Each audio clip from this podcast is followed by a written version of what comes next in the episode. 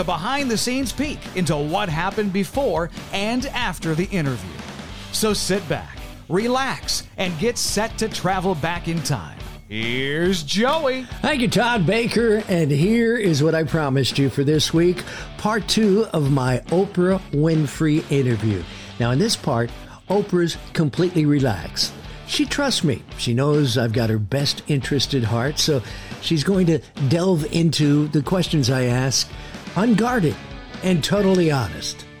Here's Oprah, part two. So you're special on the weight problem. Uh, is is that is Oh, we're doing another big show on it too. really On today's show, right? in Sacramento on Channel 10, today at 4, Mm-hmm. you're going to see this uh, the the resolution to what we were talking about last week with uh, with all those. I call it our fat girl show. Uh huh. Yeah. Is that is it, is that a problem that you no longer consider a problem to to because I know you're going to be talking about that You show see, last week well, it's a problem. It was a problem last week, Joey. I'm uh, telling you the truth. It's not, you know, it's the kind of thing. I said I wasn't going to diet anymore. I said I, said, I did not say it was not going to be a problem. That's what I'm I talking about. refuse to go through that, pulling that chicken off the skin, Yeah. boiling myself some broccoli, and eating three grape leaves for dinner. What do you think when you see the videotape of when you came out in those jeans that day? I think, whoa, what a hot sister.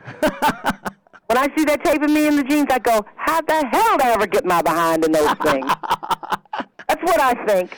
Damn any crickets! I can't get one thigh in there now. I can't believe it. But do you look at it and go, "Gosh, I wish I was like that again," or do you look at it and go, "Never happened, baby"? Uh, no, I don't. I don't want to do that again. I don't want to fast. I mean, I don't want to use that process to do it again. And you can't do it because of a pair of jeans or because you know you want to wear an outfit for a certain day. But you can. I mean, I think the process of eliminating weight is like eliminating other excess baggage in your life. That's what I think weight is for me. It doesn't necessarily mean that that's what it is for most other women, but that's what that show was about last week, and also what today's show is about. It's about recognizing the connection between food and love. When lo- I mean, a lot of people who are compulsive overeaters like myself, they think that it's uh, that it's only about you know. I used to say, you know, I just like potatoes. I just like bread. I like potatoes.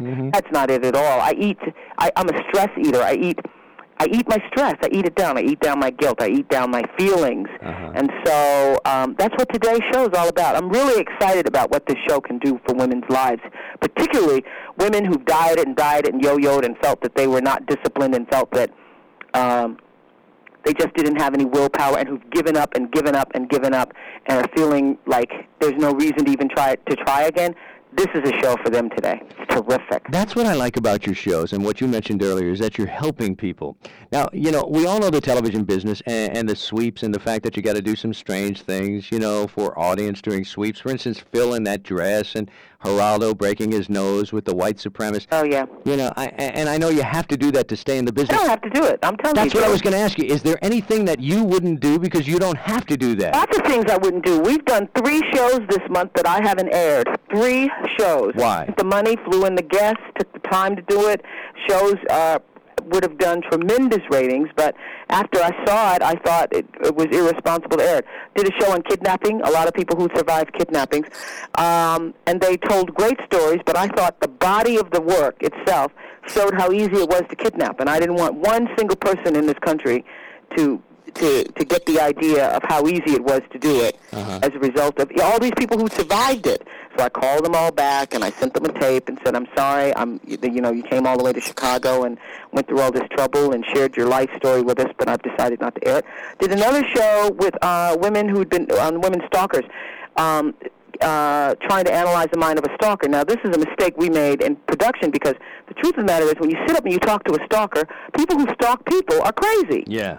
when I saw it on the air uh, on tape, I, I made the decision we can't air this guy because this guy's crazy. He might go out and hurt his wife because that's who he had been stalking, and I made the decision not to let it. Is it also like So a it was fascinating to hear, yeah, you know. yeah, but is it like a training film for up and coming stalkers too? Is that what scares No, too? it was not even that because obviously you know not to air something like that. It Yeah. was just there was a look in his eye Yeah. that said to me he could be dangerous. And what happens is a lot of times I think when uh, many years ago I pulled a show that we had done with a serial killer, I didn't air it because it, it said to me that we were giving power to this person who had done all these evil things. Uh huh.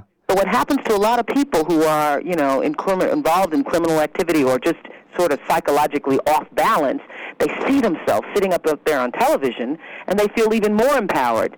So what I decided to do, I said, uh, I pulled the Stalker Show, and said, called him up and said, if he goes into intensive therapy and we can see that he has changed his behavior, then perhaps maybe we'll do another show on how he changed himself and then can air a piece of that show. That is so responsible of you. I mean, because a lot of people don't do that. They just, I got a hot show and they slam it on TV and. Uh, oh, yeah, well, let me tell you, my producer said, this show is hot. What are you talking about? But the truth of the matter is, you know, you, you, when you speak to this many people every day, you have to do it prayerfully. Okay, in all in all respect, then why'd you run Betty Broderick? I mean, here's a murderess, and uh, she's in prison for killing her her ex husband and fiance. Big and, and there. She is in prison. Yeah. This guy was not in prison, and um, she's going to be in prison for a while. And so many women identify with Betty Broderick. As I said to Betty Broderick on that show, I wanted to talk to her because I think women identify with her for the wrong reason. Uh-huh. They're making her a hero because she killed her husband. Right. She's not. What what women should look at her and say, I never want to be like this. I never want to be the kind of woman who gives so much of myself, so much of my own power away that I feel like I'm nothing without a husband, I think- and therefore so become so deranged I have to go kill him and whoever he's with. That's the lesson of Betty Broderick, not to give yourself away. I think that moment came too when you said, "What do you have to tell women?" And she said, "What do you mean? What do I have? I've got nothing. I'm in prison." I know. What, what was interesting Yeah. to me is with Betty is that she spent all this time, and she's very, very bright. That's what was fascinating about her. Right. So she is not in any ways dumb, and um, the fact that she has gone through all of this, but never once stopped to reflect on her sense of responsibility or her involvement in it. She's one of those people, narcissistic personality. In that she see the world, she thinks the world revolves around her, and everything that goes wrong has to do with other people and not herself. Yeah. That really surprised me uh, because she's smart enough to know better. She's smart enough to know better. She spent all this time, been through all these trials, and still does not feel a sense of res- personal responsibility for what she did. When she said she'd walk into that house again with a gun, you were just as shocked as I was at home watching. You said you'd go back again, and she says, "Yes, because I knew I just went to scare him." You could still see that she's really not on planet Earth when it comes to that entire thing. Still not accepting responsibility, Uh-uh. and that's that's the lesson for her. You know, a lot of you know, I say this to women all the time um, that when you find yourself in that position that Betty was in, and a lot of us women have been there, that where you kind of like obsessed with somebody. I was in my 20s, thank the Lord, I came to my senses in the 30s. but you have to. I said, what you should do is when you find yourself with the keys in the car, driving to track him, find out where he is, sitting outside his house, watching him. Drive yourself to the nearest mental institution. Ask somebody to please help you. Say, you know what? I think I'm losing it. you, you are. Oh, I see what you mean. Let me ask you this: with conversations with Oprah, what can we expect format-wise? What kind of show is it on Thursday? Oh, what kind of show? Well, it's just like what we're doing right here, except it's with uh, a couple thousand people. So people can just ask you anything. Yeah, I can, there's nothing I, am afraid to a- answer. There's nothing. So it's a way for me to share with the audience, and the audience talks back to me, and I get to see what people, what's on people's minds. It's really terrific. How often do you do this? Uh, I, I usually let's see. Last time I did it, well, I just did it last week in Hartford, and before that, it was in the spring up in Seattle. So a couple of times a year. And it doesn't get aired on TV, just on a local radio station. That's what you guys. You guys are the first to ever do this. Oh, really? We're the first radio station? Uh, first ever to do this. This this has never happened before. 50,000 watts. They hear us in the Pitcairn Islands in the South Pacific, all the way from Hawaii, all over, all over the Now you're making me nervous. Area. One. You're making me nervous. It's one thing to have 2,000 people. It's another thing to know everybody's listening. I, I was a little worried about this too, Joy, because I was thinking, you know, it's one thing when you're up on stage and you're kind of talking to folks. Uh-huh. It's another thing when you think all across the country other folks are listening in on it And we're live. and live too. So there's nothing you can. When do you get here Thursday? Uh, let's see. I'm getting my hair done in Chicago. That's about all I know. Okay. I get up in the morning. and I get my hair done in Chicago, and I I leave here early in the morning after that. But yeah, we decided to do the whole shampoo bit here. And you're going to see the kids at Family First. Uh-huh, I'm going to go over there. And then Spending you- the day over there. All right, then you're going to go over in the evening. Because I would love for you to come by the radio show and do a live radio with me. But if uh, if you're flying all over the place, you won't. You'll probably get here after I get off the air. Yeah, I'm sure. Uh, I will not be there before you're off the air. Final question. Yeah. You managed to stay so real in spite of your incredible success. or is it because of your sincerity that you have incredible success? What do you think? The latter. Uh huh. I think um, I say this to kids. I was just speaking in a school the other day to kids that if the greatest gift you can give to yourself is to understand who you are, and being you can be who you are better than you can be anybody else. And um, it, you know, I started out in this business pretending to be Barbara Walters Uh-huh. because when I went for my first audition, if you if you saw, you didn't see the show today because she was working. But anyway, the show today, I went back home to my roots in Nashville. And I met the guy who um, was reunited with the guy who gave me my first job in TV. And I was talking to him about how when I got to, did that first audition, I didn't know what to do, so I just thought I'd pretend to be Barbara Walters with a black face. And um, I ended up getting hired.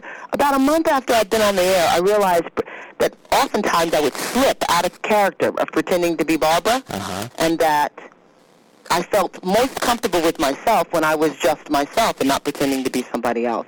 That was a great lesson for me to learn at the age of 19 because it is what I think has allowed me um, to become who and what I am because I have, I have come to a great understanding that you can be yourself better than you can be anybody else.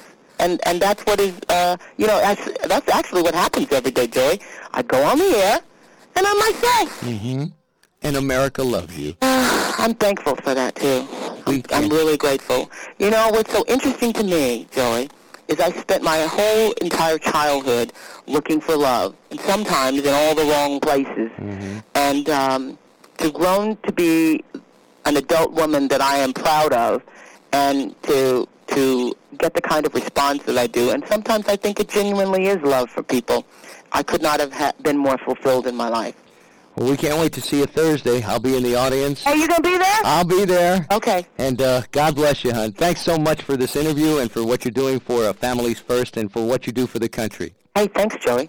Hey, listen, stand up and introduce yourself, will you? Okay. Okay. I will. Thanks, Oprah. See you, Joey. Bye bye. Bye. Oprah kept her promise. The night of her big appearance at the Community Center Theater, there were 5,000 people packed into the audience. I was right there in the front row along with the mayor and the governor and lots of celebrities. And Oprah, before she began speaking, said, I want you all to meet my new best friend. From KRAK Radio, I was on his show. Here's Joey Mitchell. And had me stand up in front of everyone. I was just amazed she kept her promise. And that's when I fell in love with her. Oprah Winfrey. She's a superstar and a great person.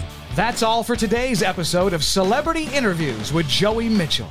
Join us again next week for another well known celebrity that most likely only aired once on Joey's show until now. Now you can subscribe to the podcast at patreon.com slash Joey Mitchell Podcast.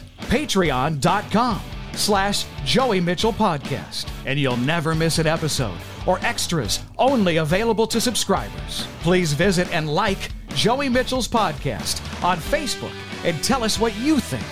Thanks for listening.